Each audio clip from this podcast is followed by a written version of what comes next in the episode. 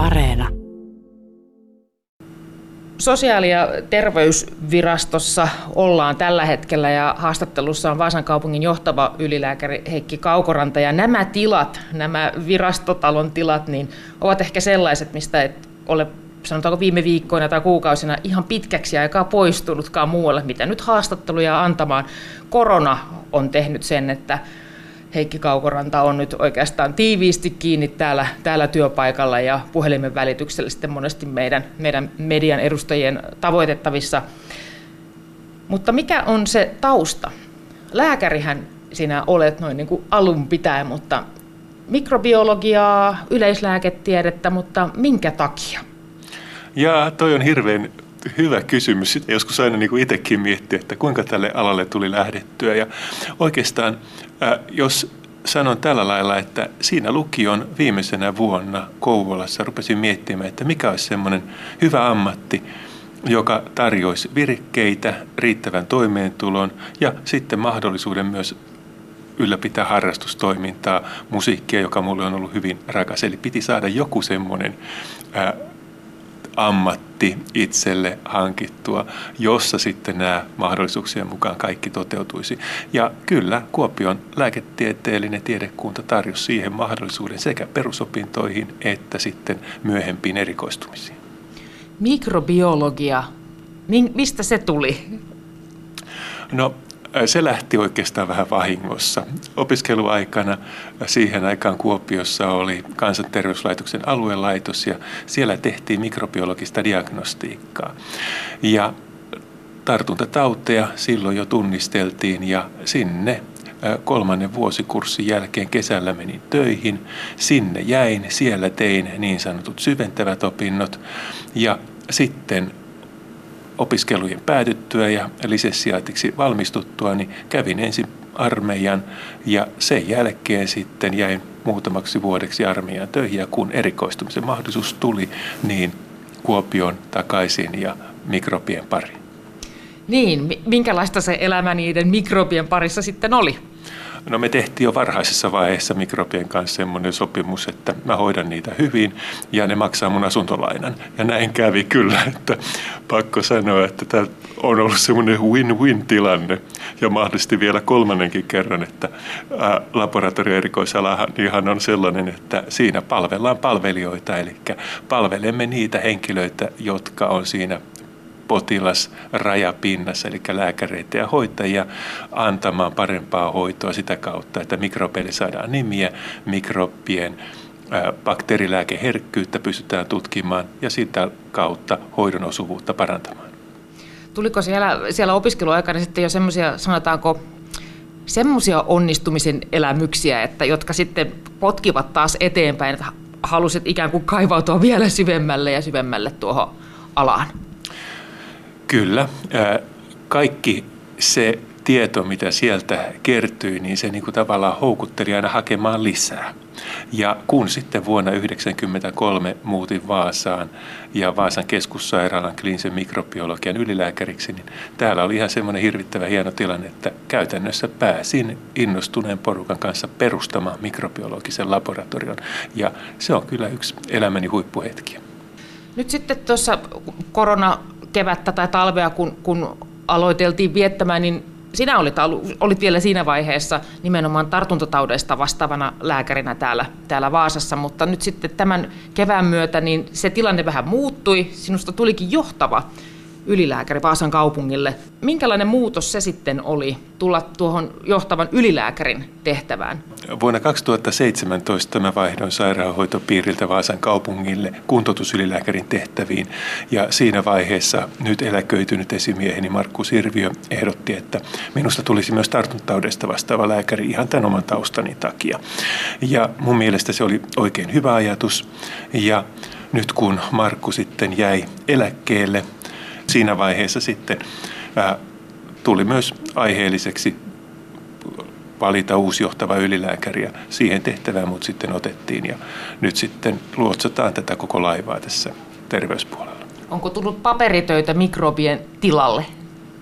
Paperi, paperitöitä toki riittää ja ne on pikkasen erilaisia kuin aikaisemmin siinä kuntoutusylilääkärin tehtävässä, mutta kyllä työkuviot muuttuu, mutta niitä tehdään sitä mukaan ja sillä taidolla kuin mikä itsellä on. Ja aina onneksi löytyy sitten myös tukea toisaalta eläköityvältä ylilääkäriltä ja toisaalta sitten hyvältä työtiimiltä. Mikä on parasta sitten siinä lääkärin työssä? Mikä siinä on semmoista, minkä takia se, se sitten loppuviimeksi kuitenkin valikoitui, tai itse asiassa aika, jo aika piankin, aika nuorenakin jo, jo lähdit niin tälle lääketieteelliselle tielle? Käytännössä voisi melkein sanoa näin, että lääketieteen lisenssiaatin tutkinto on vähän niin kuin ajokortti. Että se on vähän niin kuin lupa liikkua liikenteessä. Ja sen jälkeen riippuu ihan siitä kuskista itsestään, mihinkä suuntaan sitä rattia kääntää. Ja juuri näin mä oon kokenut tämän oman työni. Jokainen päivä on tähän asti ollut erilainen. Kahta samanlaista työpäivää ei ole tullut vastaan. Ja joka päivä on jotain uutta oppimista, jotain uutta haastetta. Ja jos on ollut joskus sellainen päivä, että tuntuu, että ei ole mitään oppinut, niin silloin on jotain missannut. Kyllä mä melkein niin kuin tälleen voisin sanoa. Ja se, että mä oon tehnyt laaja-alasti työtä sekä sairaalassa, ää, laboratoriossa, vuodeosastolääkärinä, terveyskeskuksessa, myös puolustusvoimissa kaiken kaikkiaan kuuden vuoden ajan, niin kyllä nämä kaikki asiat on sellaisia, että ne tuo niin kuin tähän työhön sitä syvyyttä. Et on hirveän vaikea sanoa, että olisi jotain semmoista työkokemusta, joka ei sitten niin kuin jossain vaiheessa palvelisi sitä uutta tehtävää. Eli nytkin kun ajatellaan tätä koronatilannetta, niin mulla on hirvittävän hyvä hyöty siitä perustutkinnosta kliinisellä mikrobiologialla, sitten siitä toisesta ää, erikoislääkäritutkinnosta yleislääketieteestä, sitten ää, myös puolustusvoimien antamasta johtamiskoulutuksesta ja erikoisupseerikoulutuksesta. Nämä on kaikki sellaisia asioita, jotka nyt pelaa yhteen.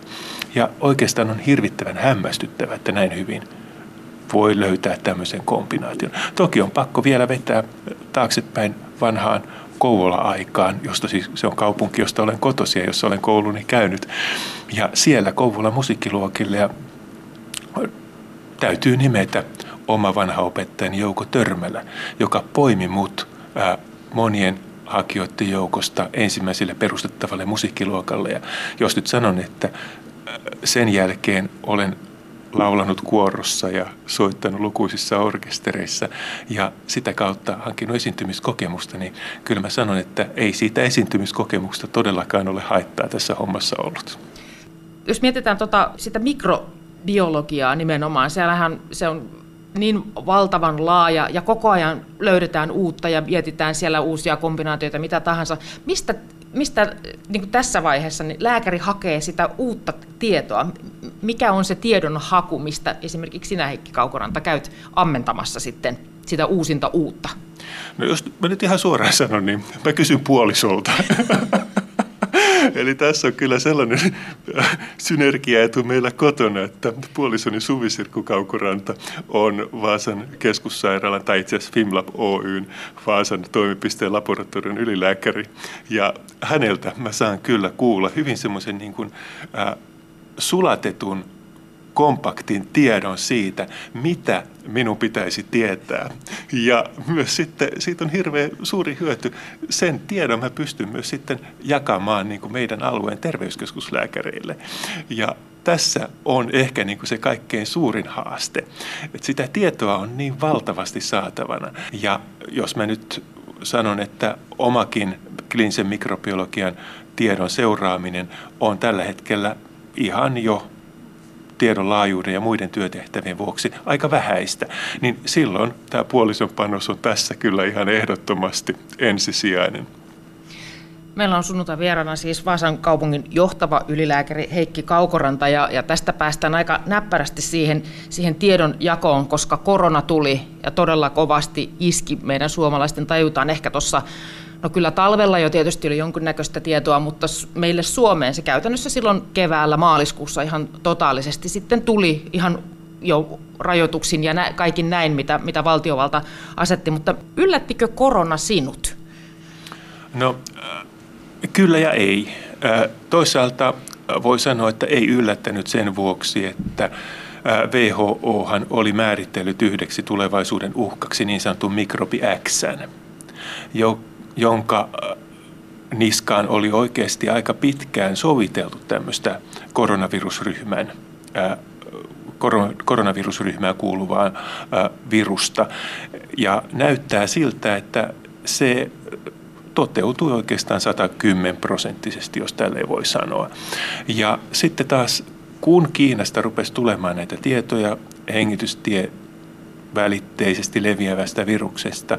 Ja kun toisaalta sitten tiedettiin, että meillä on globaali maailmantalous, jossa päästään vaihtamaan mannerta 8-12 tunnin aikaikkunassa, niin kyllähän se silloin oli selvää, että se mikä tänään on Kiinassa, on huomenna jossain Euroopassa ja jossain vaiheessa myös meillä täällä Suomessa. Eli kyllä edelleenkin täytyy sanoa näin, että tartuntataudit noudattavat aivan vanhaa kaavaa. Jos mennään keskiajalle ja mietitään ruttoa, se lähti vähän Aasiasta, Turkin alueelta ja tuli ensin Venetsiaan, joka silloin oli kaupan suuri keskus. Sieltä se lähti leviämään sitten kauppateitä pitkin Ranskaan, Saksaan ja tuli sitten useita vuosia myöhemmin Skandinaavian ja viimein Suomeen. Ja näin itse asiassa, mutta nopeutetummassa rytmissä tapahtui myös koronaviruksen leviäminen. Oikeastaan hämmästyttävän paljon samalla tavalla. Ainoastaan se vähän asian tilalle on nyt sitten vaihdettu Kiina. Onko tässä, tässä koronassa jotakin erityistä? Siis varmasti tässä on jotain erityistä ja ihan kaikkeahan me emme vielä edes tiedä, koska me kerätään koko ajan tietoa siitä, kuinka tämä virus käyttäytyy, minkä näköisiin ihmisiin se iskee, ää, millaisia taudinkuvia se aiheuttaa. Ja kyllä kieltämättä niin kuin yllättävää oli esimerkiksi se, kuinka nopeasti se levisi sitten Pohjois-Italiassa. Mutta toisaalta jälleen kerran se noudatti aivan samoja vanhoja tartuntatautien periaatteita. Se levisi asutuskeskuksissa, jossa ihmisiä oli paljon. Mainittakoon, että Italia ja Suomihan ovat suunnilleen samankokoiset maat, mutta italialaisia nyt vaan sattuu olemaan kymmenen kertaa enemmän. Ja niistä on vielä suurempi osa kasautunut sinne Pohjois-Italian alueelle. Kun me täällä Suomessa herättiin tähän silloin keväällä sillä tavalla oikein kunnolla, ja valtiovalta teki sitten tietysti ne omat omat päätöksensä. Meillä tuli, tuli rajoituksia ja, ja sitä elämää tässä nyt on menty no, seitsemän kuukautta suurin piirtein. Kesällä oli vähän niin kuin kesäloma koronasta, aika moni on, moni on sanonut, mutta nyt syksy on sitten tullut entistä kovempana koronasuhteen vastaan. Sinä Heikki Kaukoranta silloin, silloin jo siinä keväällä tai alkukesästä kritisoit vähän sitä, että näitä päätöksiä sieltä valtiovallalta, ne, ne tulevat vähän hitaasti tänne kuntien, kaupunkien, maakuntien tasolle, että pitäisi olla enemmän päätösvaltaa täällä alueella. No nyt sitä, sitä on selvästi tehty nyt tässä sitten, tässä sitten uudestaan, mutta että oletko nyt tyytyväinen? Onko nyt hyvä tilanne, että, että täällä alueellisella tasolla voidaan tehdä esimerkiksi näistä rajoituksista päätöksiä?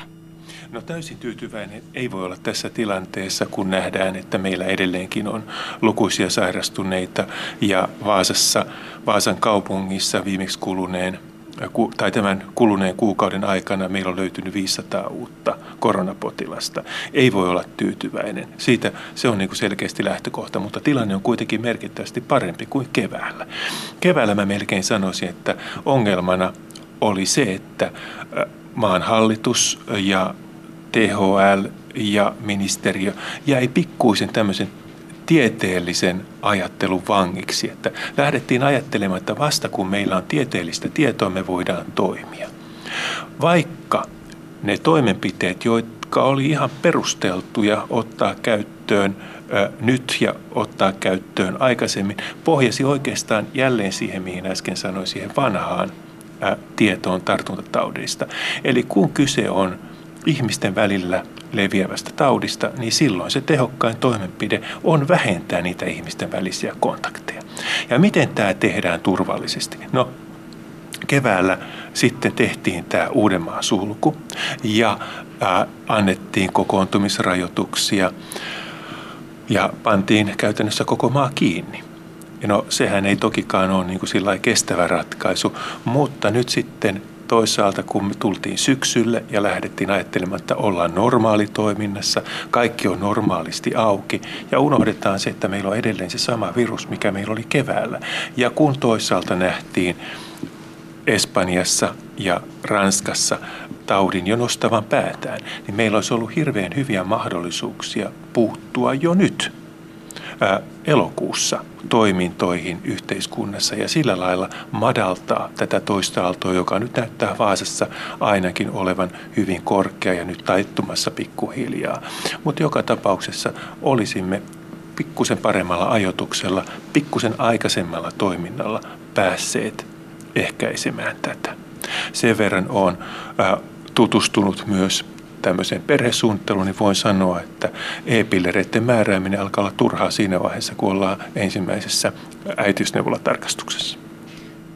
Voiko ajatella, että nyt kun tässä toisessa vaiheessa nimenomaan Vaasan sairaanhoitopiirialue ja sitten sieltä tietysti Vaasa kaupunkina nousi tämmöisessä koronapääkaupunki-nimityksessä ehkä, ehkä ikävästikin esiin, mutta että tästä mitä on Vaasassa tehty, niin voidaan ottaa oppia sitten muualla Suomessa, koska onhan nyt nähtävissä, että korona on toki muuallakin. Tämä ei ole, ei ole ainut paikka, mutta että onko täällä jotain semmoisia malleja, joita voisi käyttää muuallakin? Nähtävästi on, koska Esimerkiksi viime viikolla hallituksen tiedotustilaisuudessa, kun julistettiin näitä uusia koronarajoitustoimia, niin likipitäen kaikki oli jo käytössä meillä täällä Vaasassa. Eli kyllä oppia valtiohallinnon tasolla varmasti otetaan Vaasan kokemuksista. Sunnuntai vieraana jatkaa edelleenkin Vaasan kaupungin johtava ylilääkäri Heikki Kaukoranta. Ja, ja tosiaan tämä koronatilanne on sinut tuonut aika monellekin tutuksi paikallismediassa tietysti olet esiintynyt erittäin paljon nyt näiden, näiden kuukausien aikana, mutta kyllä toki tietysti myöskin valtakunnan verkossa ja, ja kaikenlaisia mielenkiintoisia kommentteja on jäänyt sitten niin sanotusti elämään, mutta, mutta tärkeintä se, että olet ikään kuin koko ajan ollut tavoitettavissa, saatavissa kommentoimaan. Mutta miltä tämä median kiinnostus tuntuu? Mä olen aina nähnyt, että tiedottaminen väestölle on jokaisen organisaation yksi päätehtävistä. Se ei pelkästään riitä, että me tehdään oikeita asioita ja että ne tuntuu oikealta, vaan ne pitää myös niin kuin saada kerrottua yleisölle ja väestölle, jotta väestöllä on sitten se tarvittava tieto, jolla he motivoituvat toteuttamaan esimerkiksi nyt näitä maskinkäyttösuosituksia, joita Suomessa on annettu. Ja tämän vuoksi sen tiedon antaminen ja sen tiedon antaminen sieltä, missä se tieto syntyy. Se on ehdottomasti jokaisen organisaation perustehtävä. Ja vaikka mä en nyt niin kauheasti hae julkisuutta, niin mä näen, että se nyt vaan sitten tässä tilanteessa kuuluu tähän työhön.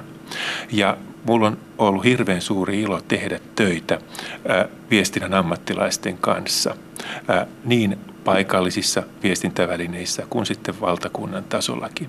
Ja on ollut hirvittävän hauska nähdä, että kaikilla on ollut kirkkaana mielessä yhteinen päämäärä, se, että me päästään kamppaamaan tämä koronavirus ja saadaan aikaan toisen aallon madaltaminen ja tämän viruksen kanssa eläminen ainakin siihen asti, kunnes sitten saadaan se luvattu ja kaivattu ja odotettu rokote, jolla tämä toivon mukaan saadaan sitten hillittyä kestävämmin. Olet tosiaan ollut todella paljon mediassa esillä ja muistaakseni teimme haastattelua puhelimitse liittyen syysloman viettoon, että miten nyt kannattaisi tehdä ja tulit lausuneeksi ehkä vähän epätarkasti, että toivot, että kaikki olisivat syyslomalla Vaasassa, koska koronatilanne on niin huono, niin sehän lähti lentoon se lausahdus tuonne sosiaaliseen mediaan ja miten oletko saanut kuulla lääkärikollegoiltasi siihen kommenttia, että kutsuit sitten kaikki sinne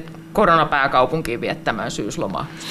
Voi siis, tämä on niin meeminä ollut yksi kaikkein parhaista, mitä on tullut. Ja Ja jos kerron, että mä kuulun tuolla Facebookista tämmöisen avarakatseiset lääkärit ryhmään, niin siellä tästä riitti kuittailua parisadan kommentin verran ja varmaan niin kuin 70 niin kuin laitoin sitten jotain äh, vähintään samalla herjaasteikolla mitattavaa lävitse sinne. Että kyllä niin kuin täytyy sanoa, että myös tämmöisessä tilanteessa, joka periaatteessa on hirvittävän niin kuin, traaginen ja hankala, niin voin jakaa tämmöisen savolaisen viisauden, että tilanne voi olla hankala, mutta se ei saa silloinkaan olla vakava.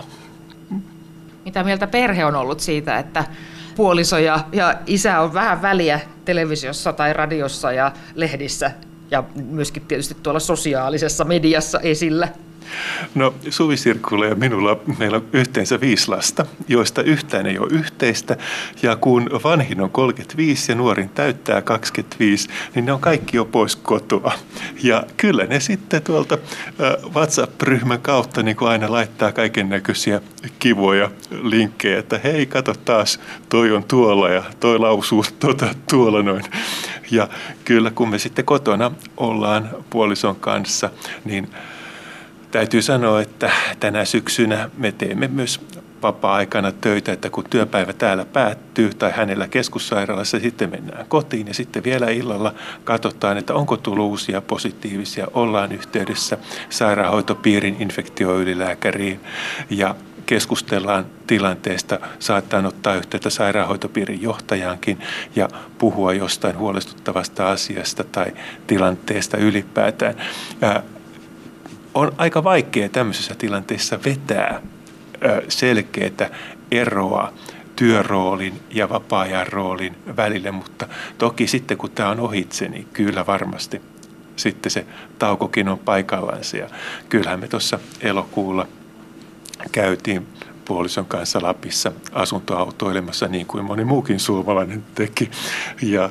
nautittiin luonnosta ja olemisesta toinen toisistamme ja siitä meidän pikkusesta koiralaumasta.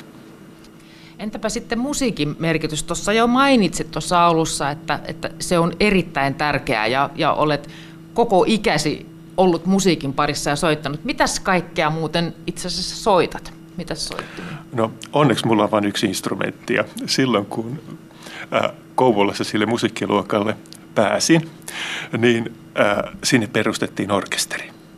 Ja kun mä en ole koskaan ollut kauhean pieni, niin opettajani Jouko Törmälä sanoi, että Heikki, miten jos rupeat soittamaan kontrabassua?